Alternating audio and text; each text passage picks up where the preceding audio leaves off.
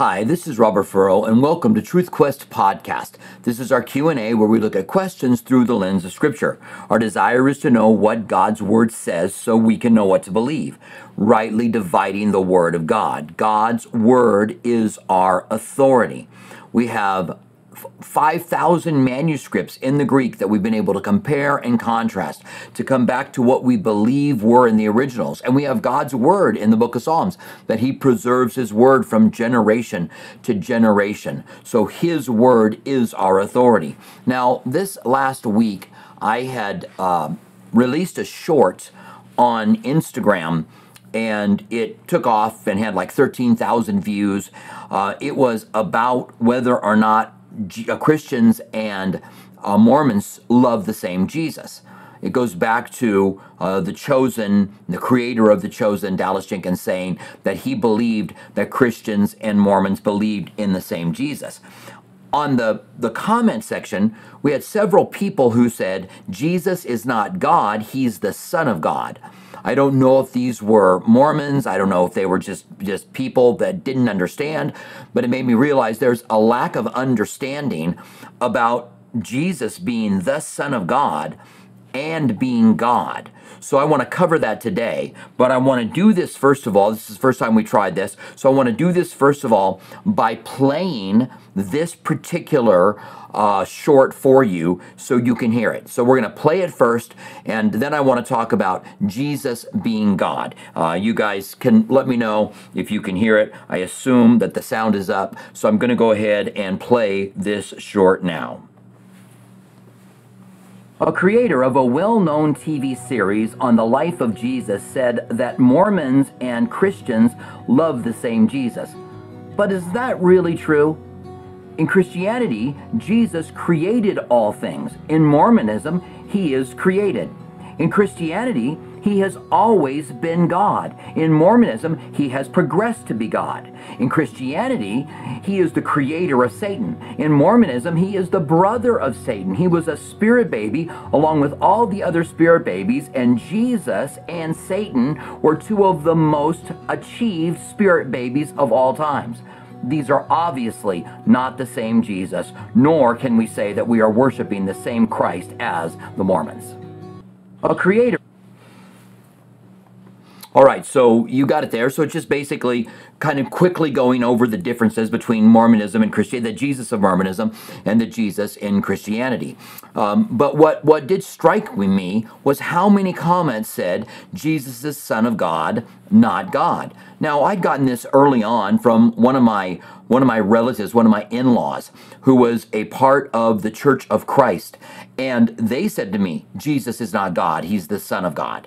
And it made me realize that they didn't have a good understanding about what the Bible says about whether or not Jesus is God or the Son of God, or if he's the Son of God, who is God as well as the Bible says. Now, there are three Old Testament passages which are absolutely fantastic in helping us to understand that the Son of God is God. But I want to read you out of Hebrews first of all, and this tells us that Jesus clearly is God. This is this is Hebrews 1, 5 through 9, and Hebrews 1 is talking about the preeminence of Christ over the angels.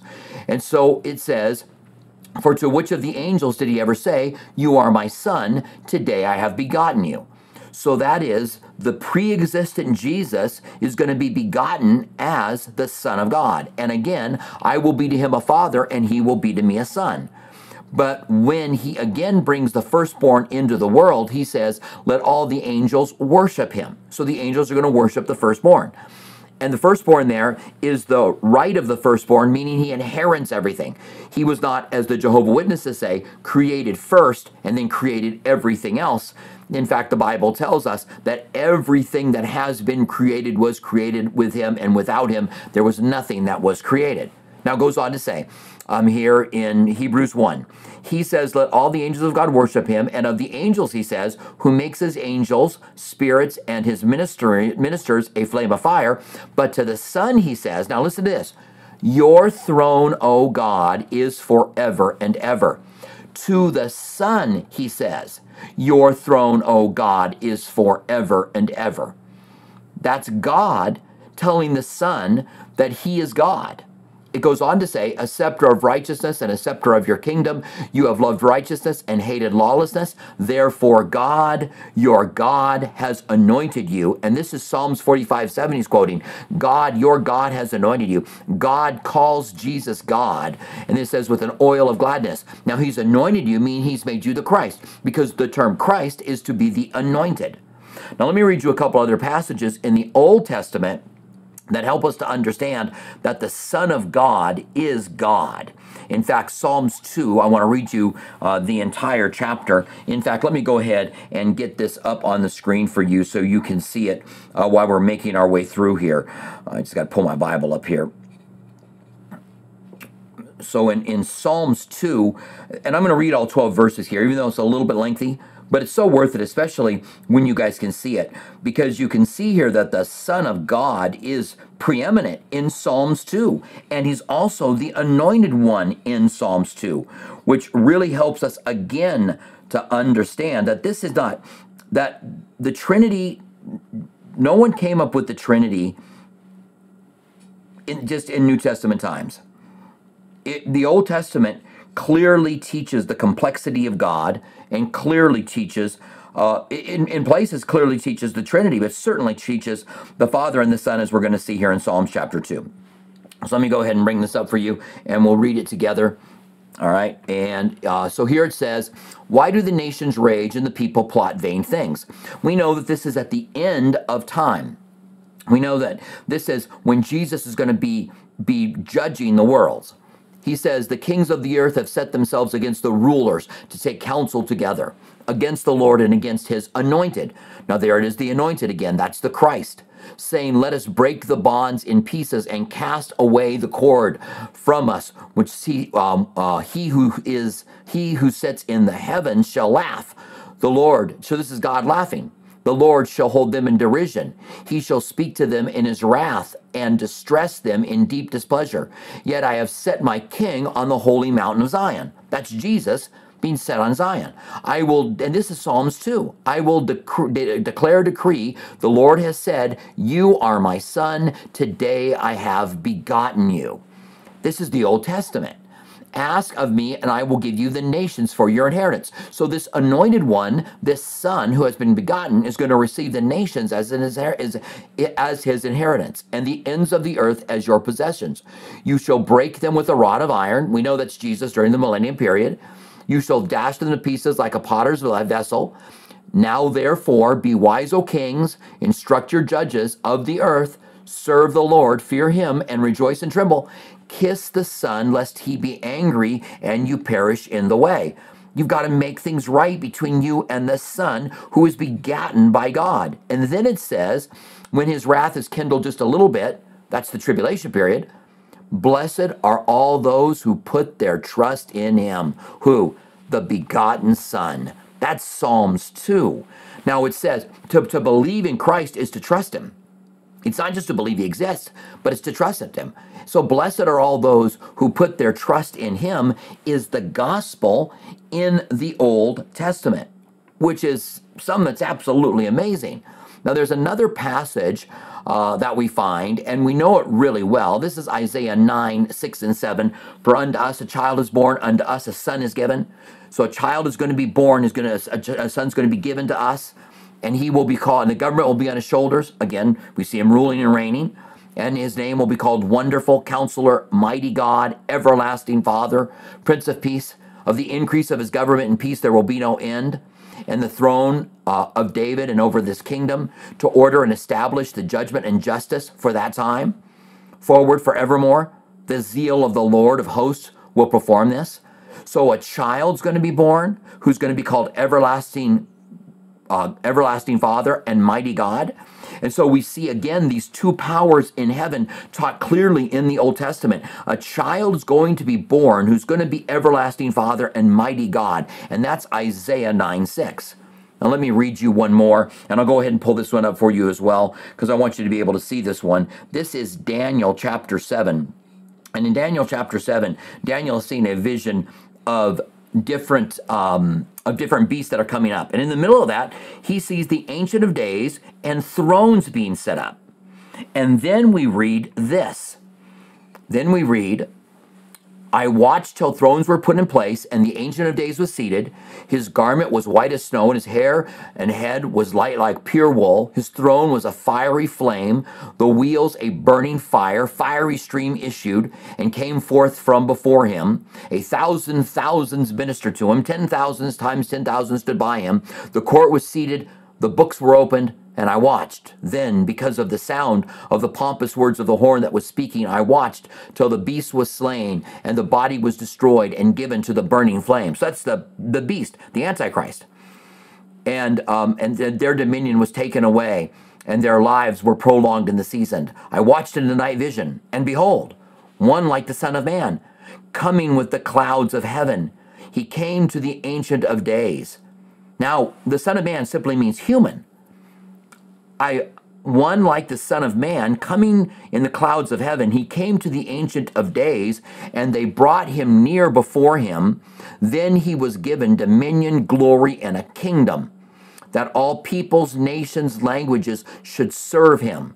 His dominion is an everlasting dominion. This human that comes to the Ancient of Days is given an everlasting dominion which shall not pass away, and his kingdom, the one which shall not be destroyed amazing passages that tell us that Jesus is pre-existent. We could also go to Micah 5 2. You, O Bethlehem, though you are small among the nations of Ephrathah, out of you will come one who will rule my people. His days are from everlasting. These are four Old Testament passages that tell us of someone who will be incarnate, who will be human, who will also be God. And so you see that this idea of God and Jewish scholars we'll, we'll talk about two powers that are in heaven, maybe even three, because you got the Holy Spirit. You've got the Holy Spirit, you've got the angel of the Lord, or you've got the Son of God, and then you've got God Himself. And so the idea of the Trinity was not made up in the New Testament, but found in the Old Testament. And I think these are some of the verses that Paul went to that he might be able to prove um, what, were, what the Old Testament said. So, yeah, in Mormonism, Jesus is created and born as a spirit baby to Mother Earth or to um, um, the heaven, the, the mother in heaven. In Jehovah Witnesses, Jesus is created first and creates everything else. But in Christianity, he is the King of Kings and the Lord of Lords. It is the Trinity God the Father, the Son, the Holy Spirit, all three being one in essence, but three uh, eight, three in one, which is clearly taught not only in the New Testament, but clearly taught uh, not only yeah not only New Testament, but clearly taught in the Old Testament as well. All right, so um, hopefully that is helpful, and um, we can get some Christians to stop saying that Jesus is the Son of God and not God. Uh, it is so clear, and I just barely began to scratch the surface of how clear it is that Jesus is God, and the kicker is Hebrews, where God says, You are my son, today I have begotten you. God, your God, has anointed you. He calls him, the Son of God is called God in Hebrews chapter 1. So that's the one that we go we go to. All right. So good to see you guys here joining us. Um, we have a question uh, from Psych Man. We'll start there. Psych Man, good to see you. Are you back in town? Psych Man says a friend from Romania, name is Anne, says hi. Um, if uh, you want, uh, message me asking why God wanted to kill Moses. Not exactly sure, not circumcising his son. What that um, was that it? Can you help with this, please?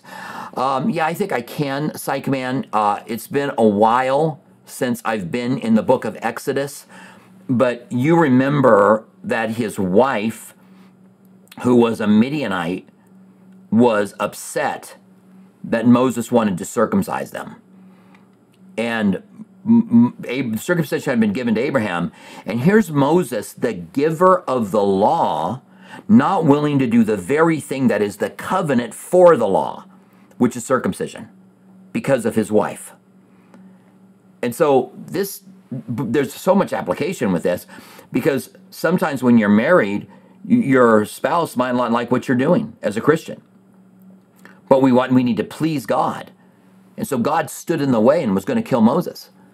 And so she took a stone, circumcised them, and said, You're a bloody husband to me. So she was not happy. And I think at that point, if I remember correctly, she turned back and didn't go with them anymore. And so she was not on board with what Moses was was doing and with um, circumcising. But you can see, Psych Man, how Moses was the one given the law and needed to uphold circumcision. Now, the crazy thing is, they wander in the wilderness for 40 years and they aren't circumcised. Before they can enter into the land, the next generation has to be circumcised. So there's some other um, kind of craziness that ends up happening there as well. All right, so thank you, Psych Man. Uh, there may be a little bit more to it, like I said. Uh, it's been a long time since I've been in Exodus and really looked over that. Uh, we have a, a question from Joe. Joe says Deuteronomy 18, 15, and 18 very basically talk about God providing a prophet to come. Yes, which is believed to be referring to Jesus. Yes. When reading this, struck my curiosity if this is the case, why didn't he just say it was going to be um, his son to let everyone know? Well, there's mystery in in the scriptures, Joe, and you've got to you you're discovering them as you're diving in. I'm I for one am glad that not every passage in the Bible is clearly seen. That you have to dive in and really go into it. And once you begin to see it, it becomes incredibly powerful because you see, yeah, that's definitely the fulfillment of that. But if everything were laid out for us and we didn't have any discovery, we're, we're, we're to read God's word regularly. The Bible talks about meditating on God's word day and night. The more we learn of it, the more we know. God has in it so much depth. It's not going to contradict, so don't look for death that contradicts, but there's so much that's there. And um, let me go ahead and bring this up on the screen and let's read this. Um, so, this is the passage that Joe was telling us about. The Lord your God will rise up for you a prophet like me. So, Moses gave them the law, a covenant. Jesus is going to give a covenant uh, Moses was a deliverer, Jesus is going to be a deliverer. So he's going to be like Moses. He says, "From your brethren," so he'll come up out of Israel.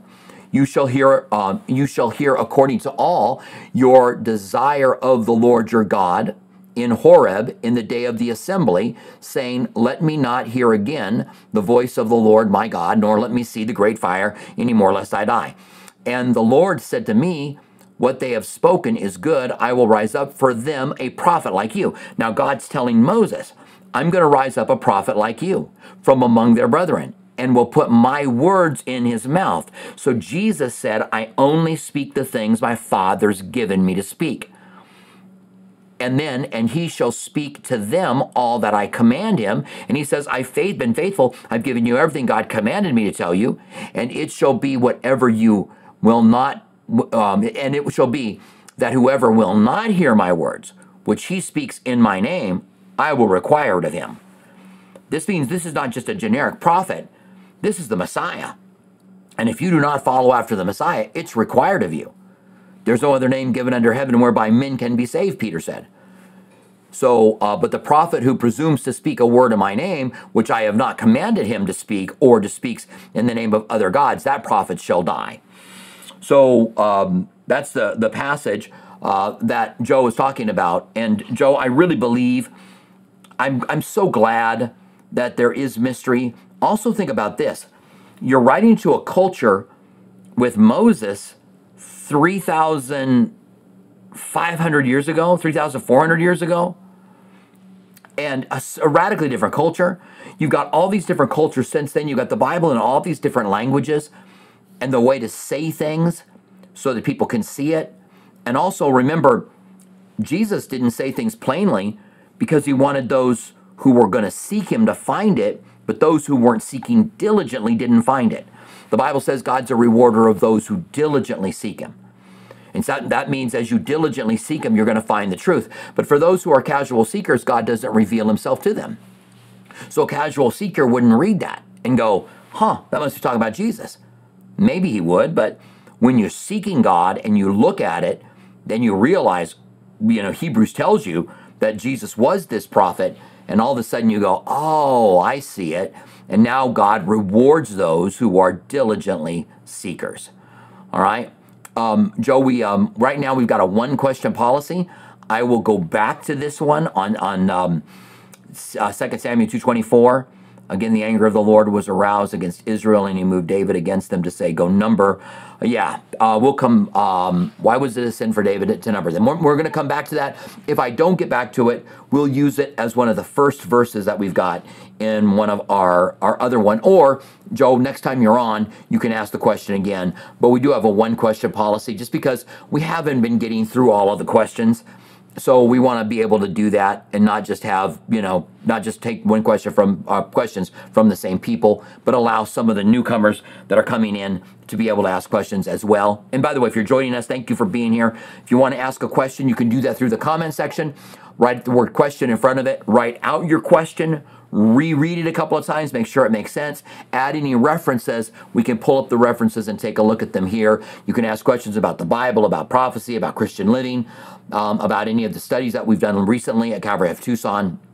So we have a question from Jari. And Jari says, Question When praying, does it matter who I pray to, Father, Son, or Holy Spirit? Can I pray to all three? Does it really matter which one I pray since it's the Trinity what does Scripture say?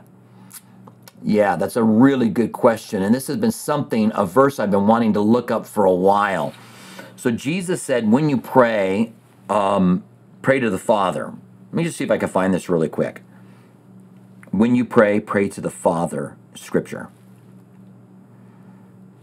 I'm just going to see if I can pull this up. Um, when you pray, pray to the Father. I found Charles Stanley talking about it. Um, I can't find the exact reference. Is it John 17:3? Just let me look at let me look at John 17:3 really quick if that's it. If not, if, if one of you guys out there can find the reference where Jesus talks about praying to the Father. No, not on John 17:3. That John 17:3 is um, that you may know me and the one true God who we sent. Jari, I think we should be praying to the Father and, and asking the Father. Because I think that's the context. I wish I had the verse in front of me where Jesus says, When you ask anything, ask the Father in my name. So we should be asking to the Father. That doesn't mean we couldn't say, um, I love you, Jesus. Holy Spirit, I'm so thankful for all you're doing in my life. Um, that's not asking so I would really like to see, look at the passage again. And again, this has been something I've been wanting just on my own curiosity because I remember the passage and we have worship songs where we sing, you know, Holy Spirit, come into this place. And I'm like, are we violating in our worship songs what Jesus said when he said, pray and ask the Father in my name? When you pray, don't pray to me, but pray to my Father. So if you guys find that passage, um, then go ahead and take a look at it. So let me try one more one more thing here, and I'll see if I can find it. When you pray, don't pray to me, but pray to my Father. Scripture. I'm just doing one more search here. Yeah, same thing came up. Uh, when you pray, go into your inner room and shut the door. Okay, yeah. So if you guys can find that, uh, just put the word follow up in there and then show this, give, give me the scriptures if you guys can find it. All right, Jari. Um, and I appreciate that. So um, we have a question from um, Brandon. Brandon has a question from Romans uh, 14, uh, 14 through 23 and 1 John 3.20 seems to contradict each other. Am I missing something? Okay, um, that's a long passage, Brandon. Um, let me just see if I can look, see what Romans 14. I don't want to. I don't want to read all that now. I don't have time to be able to read it all. It, we're only. It's only an hour long Q and A, and so um, if you want to rewrite this as a follow up and put the basic things that contradicts that that contradicts with it We'll do that. I'll just take a quick look at Romans 14 here and see if I can quickly figure out what that what they seem the contradiction seems to be. So Romans 14 14. All right, let me just take a look at this. really quick. The law of love. I know that I am convinced by the Lord Jesus that there is nothing unclean in itself, but he who considers anything to be unclean, to him it is unclean.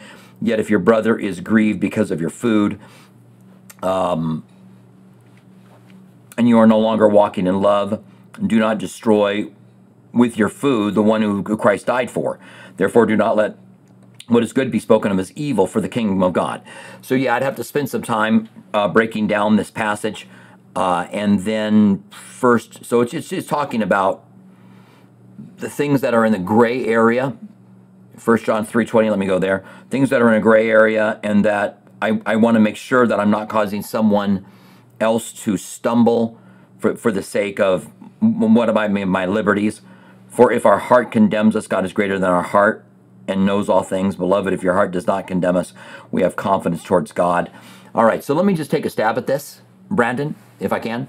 And um, that is that we're talking about things that are in a gray area.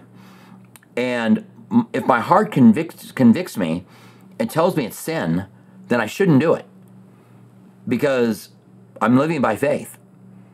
And so if someone says, you know what, I don't go to movies. I don't go to because I don't think they're right. I think they're worldly. I think they're ungodly. I think they're full of ungodly stuff. I think they're glorifying ungodly things. So I don't go to movies. And another person says, well, I, I go to movies. It's, it's, it's not affecting me spiritually. My walk with Christ doesn't change any. So I feel it's okay to go to movies. And so the person that feels that it's okay to go to movies is free to go. But you also don't want to cause a brother to stumble caring for your brother. So you might be careful as to how you would do that. So I'm just going to kind of take a stab at that. I, I might look at this a little bit later on. Um, but if you can give me, uh, if you want to do a follow through, Brandon, and give me a little bit more, um, just exactly as to what you're seeing contradicts it, then I would appreciate that. All right. And that way we don't have to read just a huge long section. Okay. So, Russell, uh, good to see you. We have a question. Russell says, "What do you believe the spirit, the spirits in prison mentioned in Peter three nineteen and twenty are?" Okay, yeah. Let me go ahead and pull up something here for you, if I can find it quick enough. Yep. All right. So um, let's go to the. Uh, Peter, First Peter 3.19.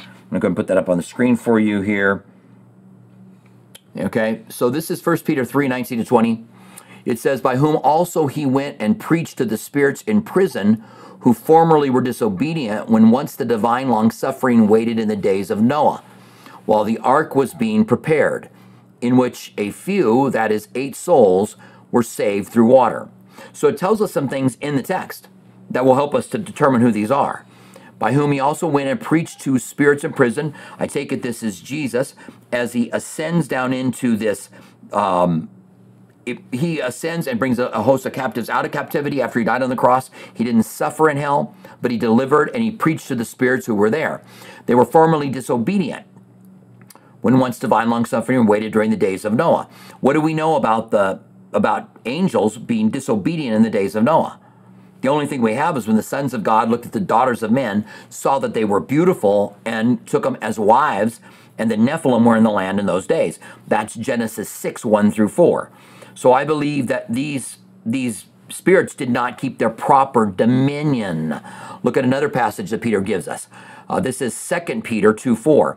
For if God did not spare angels who sinned, but cast them down into hell and delivered them into chains of darkness, being reserved for judgment, and then Jude 1 6, and the angels who did not keep their proper domain, but left their own abode, he has reserved in everlasting chains under darkness for judgment to this day. So they didn't keep their proper abode. Now, what does that mean? Does that mean that angels took on the form of man? We know that angels can present themselves as people, so much so that some have entertained angels unaware is the body fully functional functional sexually? What, where did they marry women? This sounds weird, I know. It's strange, it's bizarre. But remember, there's a lot of things in the Bible that sound strange. Just because it sounds strange to us and it's bizarre in the day that we're living in doesn't mean it didn't happen. And I think a lot of times we make that mistake. As far as I know, there is no evidence that the sons of God were the descendants of, of Seth, intermarrying with the descendants of Cain. That's an idea that came up later on because this sounds so bizarre. Could it be that demons possessed men and somehow genetically changed the the the the, the, the, the you know conception process so that the Nephilim roamed the earth in those days? But these are the spirits, and, and it also tells us that spirits are, are bound. They can only do so many things. They can't do just anything because they will be thrown into prison if they do. And um, so that's what I believe that those spirits were. Um, Russell is, um, I believe that they were the demonic spirits. Now, I got good friends, close friends. We agree on so many things, but we don't agree on this. Um, they believe it's it's Seth and Cain, and I still don't have a good what why what what what's the, what's the prohibition where did it say that the sons of Seth couldn't intermarry with the line of Cain? Where did it say that, that the, the Messiah had to come from Seth? And, um, you know, just again, you know, what, what is the prohibition on it? And I'm, I'm open. Hey, you know, as always, I mean, things like this that are controversial, I'm open. If I'm wrong, I would love to find out the information and, and receive it. All right. So uh, we have a question from Paul. Paul, good to see you. Good to have you here. Paul says, Question Is there any chance Samson made it into heaven? And was his suicide assisted by God or just answering his request? Um, it seems that his strength came back when his hair grew back, and he was taken out the Philistines as a uh, he was blinded as a, as a last spot. Um, I'm not sure that I see Samson as one of the people in the Bible committing suicide. Although we do have, you know, people who kill people by committing suicide.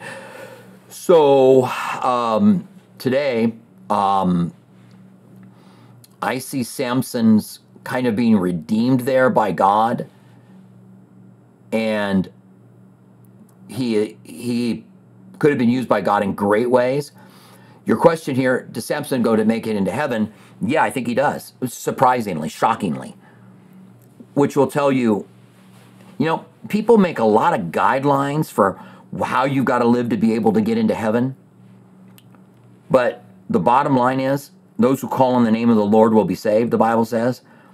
This is required of you to do justly, to love mercy, and walk humbly with your God and we have repentance. So even if you don't walk that way and you turn and you have that in your heart when you die, then you go to Christ. There are a lot of people that want to draw lines and make their own ideas as how you get into heaven. I prefer to look at the strict biblical way. And um, Samson is mentioned in the Hall of Faith in Hebrews chapter 11. So I would put him in. I would put him in that. Um, okay, so uh, okay, thank you, Paul. I appreciate that. Did I get your other one answered? Um, yeah, the suicide one, I, yeah, I, I think strictly speaking, it was a suicide, right? Uh, but he was killing the Philistines, um, but he was also imprisoned.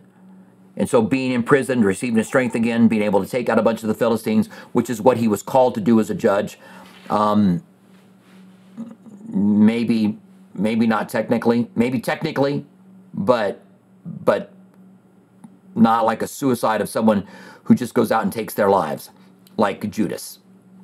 I, I see a big difference between those two. I just don't know what categories to put them in. So Psych Man found that verse for us. Thank you, Psych Man, for finding that. So this is John 16, 23.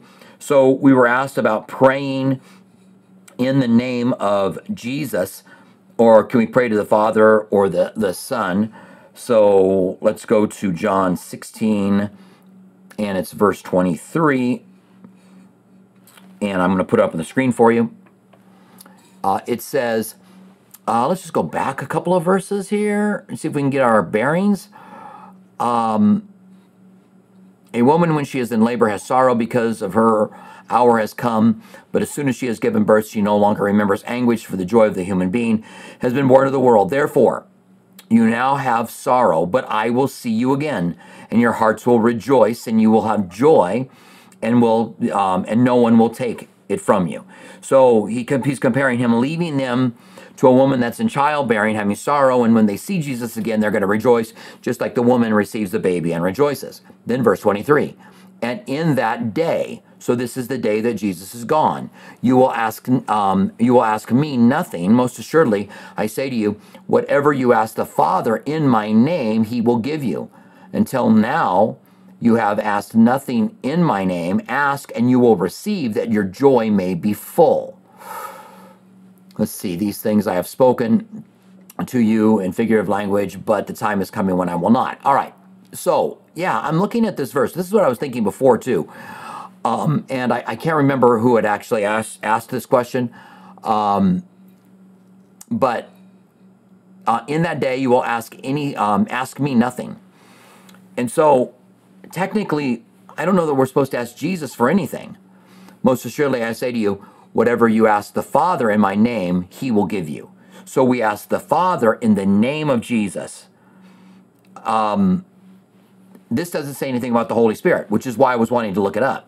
So when we sing a song that says, Holy Spirit, come fill this place, should we be saying, Father, have the Holy Spirit come fill this place in the name of Jesus?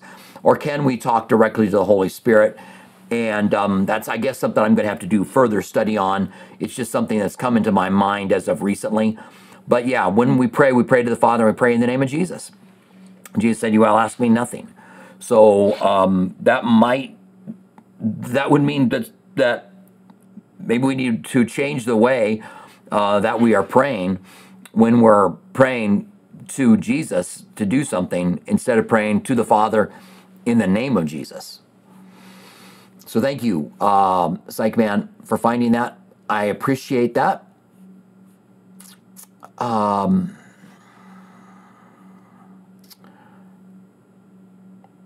I sometimes pray to God and sometimes Jesus and sometimes the Holy Spirit. They are the same. Yeah, Paul McGuire says they're the same. And I think we kind of all feel that way. But we got to take um, Jesus' words in John 16 23. And that day you will ask me nothing. Most surely I say to you, whatever you ask the Father in my name, he will give you. So I think most Christians respond and react that way, Paul. But um, I'm just looking at what the scriptures say, right? We want to look at these questions through the lens of scripture, and that's what the scripture says. And I, I'm more likely to ask the Father than the Son. It doesn't mean I couldn't have a conversation with Jesus. I love you. Uh, thank you for for working in my life. You know, doesn't mean you can't have a conversation with the Holy Spirit. I don't think. I don't think there's anything forbidding that. But you're asking specifically to the Father. Raquia says, Rakaya says, uh, Hello, Pastor. In, ver- in verse Ezekiel 39 9, does the prophecy mean the Gog and Magog war could occur before the tribulation starts or at the very beginning of it, especially with the reference to the seven years? Yeah, I would say that the Gog and Magog war of Ezekiel 39, because it takes them seven years to bury the weapons or to bury the dead and maybe burn the weapons for seven years. What does it say? Um, before the tribulation restarts, especially with reference to the seven years. Let's just go there. Let's go take a look at this, uh. Um, and we'll see what the reference says. Remember, Jesus returns and the world is renewed, and there's the millennium so if something happens in the tribulation period, you could technically mark off seven years because the sun is still going to be going around. There's going to be days and nights that will be taking place during the millennium period. Things will change after the millennium period completely. But this is a great section of scripture, by the way, that Rakai is talking to us about. It's um, the it starts with the restoration of the Israel, the land of Israel, the nation of Israel, and then there's a war that seems to be brewing these days um, with Libya and Iran, and um, it, some say uh, Russia, although others now are saying this is not a reference to Russia. It is areas from the north that attack Israel with a coalition, and um, may very well be. Um, but here, here's what it says. Let me show you. Uh, this is Ezekiel 39 39. Um, then those who dwell in the cities of Israel will go out and set on fire and burn the weapons, both the shields, the buckles, the bows, the arrows, the javelins, the spears, and they will make fires of them for seven years.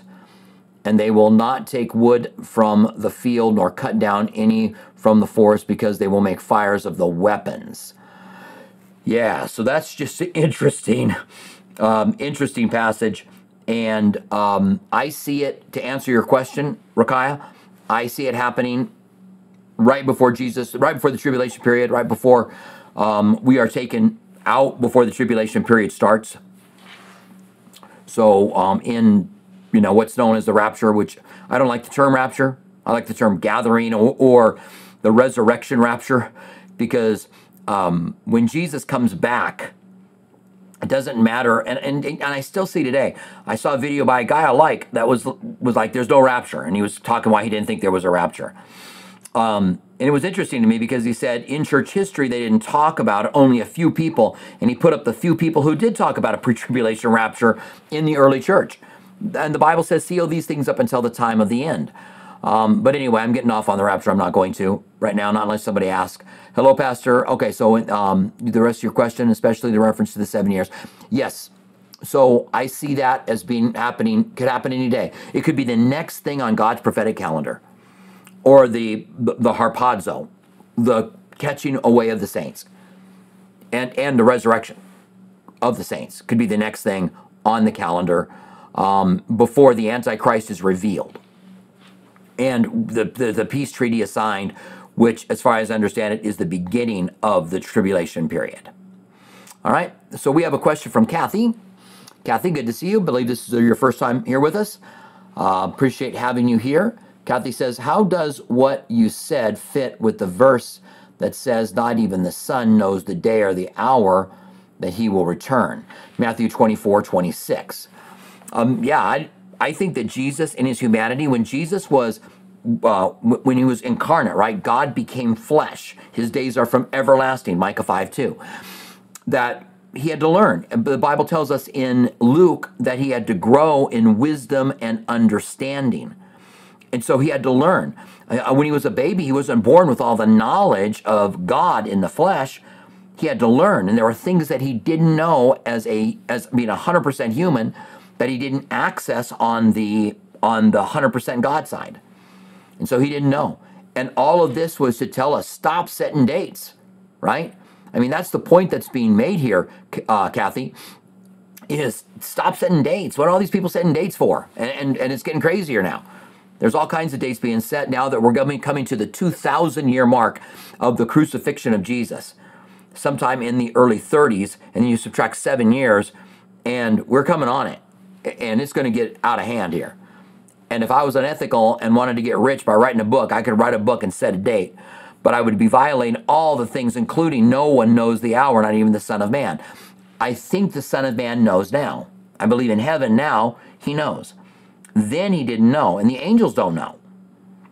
I think he does, being God in glory. But I think the angels don't know. He said, not even the Son of Man nor the angels know. So the angels don't even know the timing. Think of that. You got all these people saying they know the timing, and Jesus said the angels don't even know the timing. Now that's pretty crazy. So stop stop setting dates. Stop setting the feast of the tabernacle. Stop saying we don't know the day or the hour. Um, we know, but the two day feast of the tabernacle. Stop stop saying that. The day or the hour is an idiom that they're using to say you don't know when when it's going to happen. Like Jesus said, uh, you don't know when the Son of Man um, is going to return. And I mean, how many people have said dates? 1944, there was the great disappointment. Thank you, Kathy, for John 16 23. I appreciate that. We found it.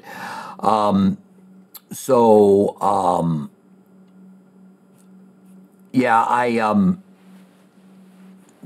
yeah, just am amazed that people continue to do though to do so And um, thank you guys for finding um, that verse. We found another one. Therefore, you must always pray unto the Father in my name. He declares, um, pray in the, uh, which, where is that? I'm not sure where that's at, Cindy. Um, yeah, I'm not sure uh, where that's at. Uh, we have a question from Kay. Kay Fox says, I heard the Sabbath will be kept in the millennium. Yeah, I think so. He said Sabbath is for rest. Hence, Jesus rested. Sunday, he arose and got right to work. Just curious now, many um, layers the Sabbath is. Yeah, so so Jesus is our Sabbath now. So for you and I that are, okay, thank you for your question. For you and I that are now in the um, in Christ, he is he's fulfilled all the law to us. He's our high priest. He's our sacrifice. He's our Sabbath. He's everything. So we don't keep Sabbath the way that they did. Um, we're not under the law anymore, so we don't need to keep it. And even the so-called Sabbath keepers that are out there, uh, they don't keep it the way the Bible says to keep it. So they are teaching the traditions of men as if they were the commands of God, which Jesus rebuked the scribes and Pharisees of their day for doing so. Now, when Jesus returns and and gathers the Jewish people from the four corners of the earth. Uh, Matthew 24, I think it's 29 through 31. Um, Jimmy Evans says that that's a second rapture. I don't know if I'd call it a second rapture or just a gathering to the earth because a rapture is being caught up in the air. Here, they are the angels go out and gather the Jews that have made it and saved and, and are safe and brings them back to Christ in Jerusalem and the kingdom is established, and all the promises are kept to the Jewish people by Jesus reigning over the living Jewish people that made it through the tribulation period, some of them supernaturally. Um, and they reestablish sacrifices in the temple, I think, as a memorial, and they keep the Sabbath during that time. Um, but it's not you and me, and we will not be doing that. This is for the people who are Jewish who are going to be reestablished in the kingdom, and the Messiah is going to rule and reign over them during the millennium period. Okay? So, um, if that doesn't answer your question, um, okay, let me just read this here again. Um, I heard that the Sabbath was not kept the millennium. Sabbath is rest, hence Jesus rested. Sunday he rose from the dead and got right to work. Yeah, Saturday he was in the grave, right? Just curious how um, many layers the Sabbath is. Yeah, the Sabbath is not for us, okay? It's for the Jewish people. And the Jewish people right now are no longer under the law. They're with us. They're part of the church. Even if they want to call themselves Messianic um, Jews, they're still part of the church. And, uh, but one day Jesus will rule and reign over Jews who receive him as a Messiah for a thousand years in the millennium period. That's what we believe anyway. That's what I believe, and I think most most here do. Uh, we have a question from Jim. Jim says, um, "You mentioned Deuteronomy 18:20 earlier. So why do you think God hasn't done this with the modern day people that claim to be prophets of God and are clearly not speaking for God?" Yeah, I am. Um, I'm right there with you, Jim. Um, so something seems to have changed. Um, in the giving of the Holy Spirit, we have the gift of prophecy. So now people prophesy and the others judge. No law in the Old Testament, if someone spoke for God and they said, God thus says the Lord, they were taken out and killed. But we're no longer under that covenant, so we don't do that. But today we're told if someone prophesies, you judge it and let one prophesy and let the rest judge. And when someone prophesies, um, I've said, well, I'm going to judge that. Or if it happened in a church service, which it has happened at our church, then I said, well, let's go ahead and judge. That was a prophecy. The Bible says, don't despise prophecy, but judge it. So that was under the law. We are no longer under the law. And if you want more information, Jim, on how we're not under the law, then read Galatians. You can read it in about, I don't know, 30 minutes and it's going to clearly tell you that if you are under the law, then Christ died in vain. We have been set free from the law. Jesus fulfilled all of the law for us so that we are not under it anymore. And that's why we don't kill people that give false prophecies. Um, a lot of people give false prophecies today. And I mean, to me, when you speak for God, you got to be really careful. I take it with such fear that I want to I want to represent God correctly when I'm speaking for God. I don't want to speak on my own or of my own accord, but I want to speak for him.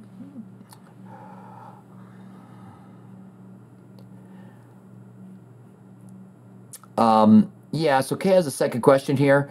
So Kay, same thing. Um, we're taking one question just per person because um, we've had so many questions that when we start taking two questions, um, so we'll answer that question again. That that's a good one for the beginning of uh, of it, and I'll just put it in here. I'm not necessarily going to answer it now.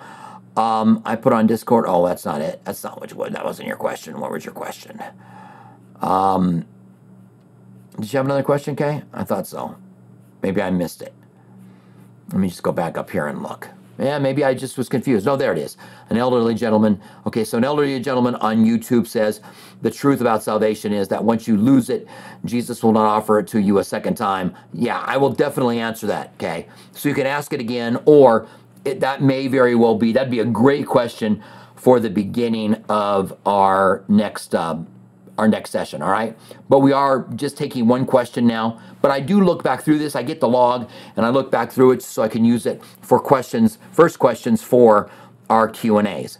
Uh, so we have a question from Jeffrey. Uh, Jeffrey uh, Bucket says, our Bucket, um, in your video you said in Christianity, Jesus created Satan. Didn't God create Lucifer, Ezekiel 28, about verse 11, or Isaiah 14, right? It's Isaiah 14, 12. Um, well, he's called Lucifer in Isaiah 14, 12. And it was Adam and Eve that created Satan at the fall. No, Jeffrey, I'm not sure where you're getting that from. Um, I've never heard this suggestion before. I, would, I wouldn't be surprised if there's somebody that's taught it because there's so many bizarre teachings about the fall that are out there. Um, but no, um, if we were to take time to go back and you look at Ezekiel 28 and and Isaiah 14, which are two two kings, but as you read it, it becomes obvious he's talking about Satan. So it's a prophecy that has this, and I don't know exactly how, what category to put it in. If there's a double meaning in it, or what, there, there there's a category for the prophecies, but um, it says God God clearly created him, and he was one of the higher angels. And no, Adam and Eve did not create him. So I don't know. It sounds to me like a faith movement, for the you know, kind of like a false teaching of the faith movement.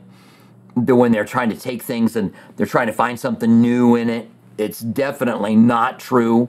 Um, God created, and um, you know, I'm going to show you why that wouldn't that wouldn't be true. If I could if I could find this fast enough here, I want to show you, um, Jeffrey, and I think it's Colossians one. Um, let me see if I can find it. Um, 15 maybe. Let me see if let me see if this is. I'm going to pull this up for you, and this is Jesus is speaking of. Okay, so it says, um, "He is the express image of the invisible God, the firstborn over all of creation, not the first one created, the firstborn as in having the right of inheritance. For in Him all things were created that are in heaven and on earth." So if Satan's in heaven or on earth, doesn't matter. He's created. Things visible or invisible. Things visible are here, he created, invisibly created. Whether thrones or dominions or principalities or powers, these are spiritual powers, have all been created by Jesus. All things were created through him, for him. He uh, and he is before all things, which means that that he was not created before all things. He is before all things. He's always existed and in him all things consist, and he is the head of the body of the church. Okay, so he created all principalities, powers, and, and dominions. Uh, this is this is an early Christian creed, and um, so that'll tell you wherever you got that that teaching from. It's a false teaching that Adam and Eve didn't create Satan. That all of it was created by him. All right. Uh, we have a question from Angela. Angela says, um, should Christians, well, let me do this. Let me get out of that and into this, and then go ahead and bring your question up, Angela. All right.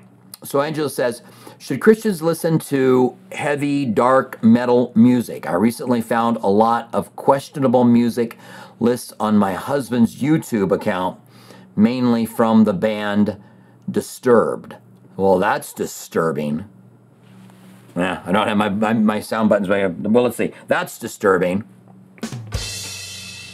Um, so, I we don't want to make hard, fast rules, but we want things that edify us and not things that don't edify us. And so I would I, would just talk to your husband and find out what, you know, why he likes the band. What is the band? What are the, what is the music about?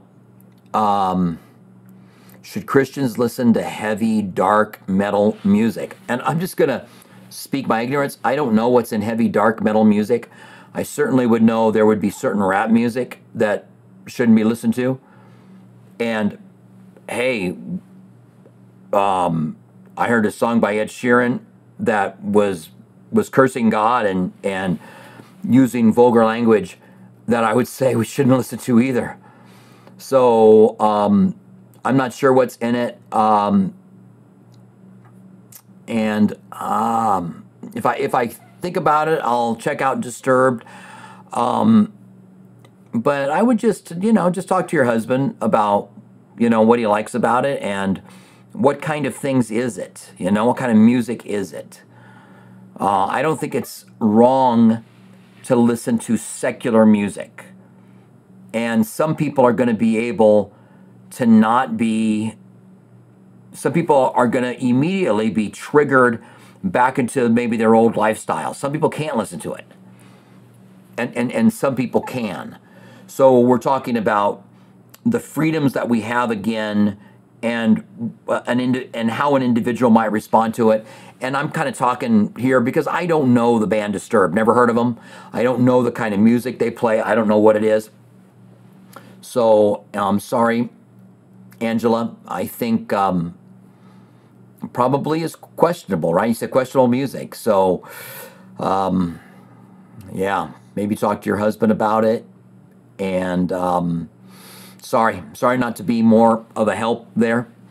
All right, I realize that that wasn't much of a help. We got about three minutes left. Um,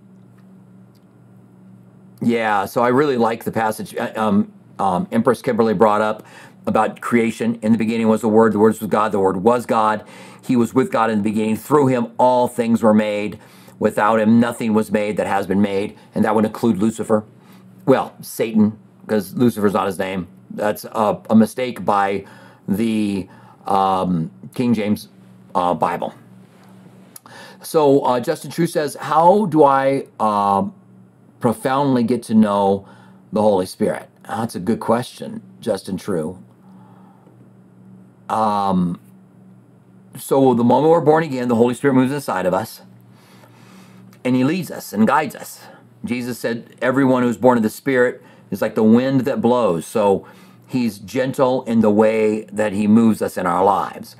And I think the more we respond and listen to the Holy Spirit, the more we get to know it. But I also know that the Holy Spirit wrote the, um, don't have my Bible close by, but the Holy Spirit wrote the Word of God, right? The Bible. And so he's inspired it. And the, whole, the Holy Spirit's going to bring to memory those things. So we read the Word of God, we can get to know the Holy Spirit more. Sometimes we might get thinking more like, do I just raise my hands and worship more? Do I sit and contemplate more? Which I don't think there's anything wrong with sitting contemplating. The lost art of thinking. Um, uh, uh, Albert Einstein used to sit and think. He'd just get in a chair and sit and think. I'm going to go think. And he would think, and he came up with some amazing things thinking. So contemplate, I don't know that it's a bad thing, but sometimes I think we get more mystical about a relationship with the Holy Spirit rather than looking for the Holy Spirit to lead and guide us. We want to hear, we want to have a voice to be able to hear it. to be able to hear the Holy Spirit. Um, but by reading His Word, obeying what the Scriptures say, we're going to be getting to know the Holy Spirit more. More of what the Bible has to say. We're going to learn more about the Holy Spirit. So, good question. Um, yeah. Um, let's see. Um, how much room for the Father give the Holy Spirit to those who ask? Yeah, so ask. I, I like this. We know we were talking earlier about whether or not you pray to the Holy Spirit um, or you pray to the Father. And here, Psych Man brought up a verse, Luke 11, 13. If you then, being evil, know how to give good gifts to your children, how much more will the Heavenly Father give the Holy Spirit to those who ask Him? So again, here we have, rather than asking, Holy Spirit, I want, I want you in my life, here we're asking the Father to give the Holy Spirit.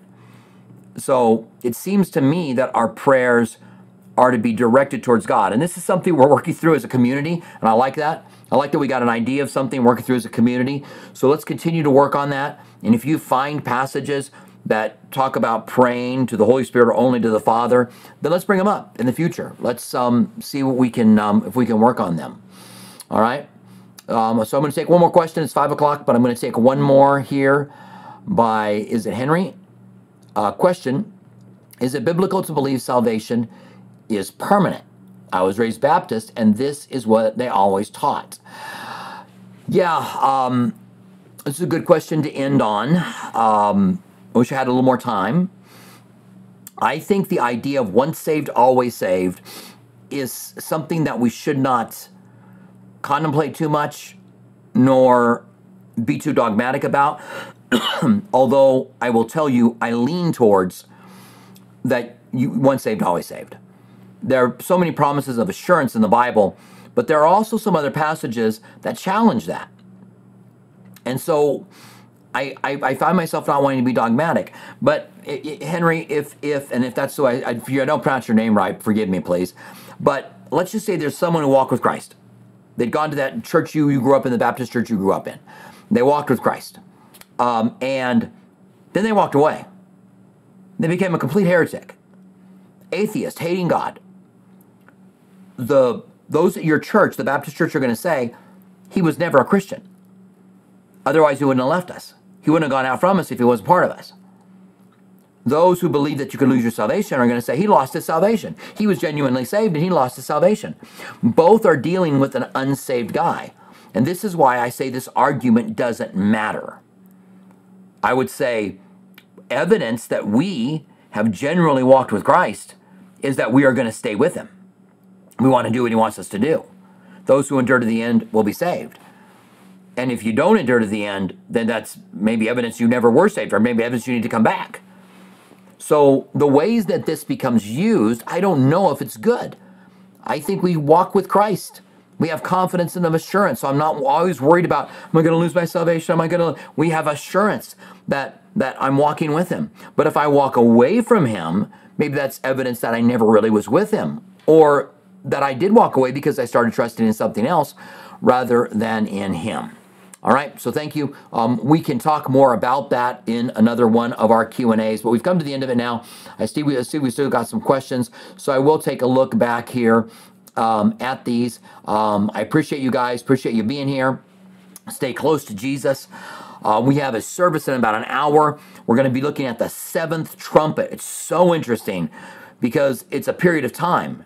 It's not just the seven trumpet sounds and this happens. That's what we've been seeing in the book of Revelation. The seal's torn and this happens. The trumpet sounds and this happens. Um, whether it's an event or a judgment. But now the seventh trumpet sounds and it covers a period of time. And we'll be talking about that tonight. All right. So again, appreciate you guys. We'll have a service in about an hour. Um, uh, we're, we're calling Final Judgment Begins. This is when God takes control back of the world again. Um, it has been out of his control. Satan has been the God of this world. But when the seventh trumpet is blasted, he takes control of it again. And I think Psalms 2 is being fulfilled when he takes control of the world again. All right? So uh, stay close to Jesus. Love you guys. Uh, serve him. Uh, do what you can do to the people around you. Help those that are struggling. This is pure and undefiled religion in the sight of the Lord. You take care of widows and orphans. So look for opportunities to be able to help those out who are struggling. All right. So God bless you guys. We will see you later on.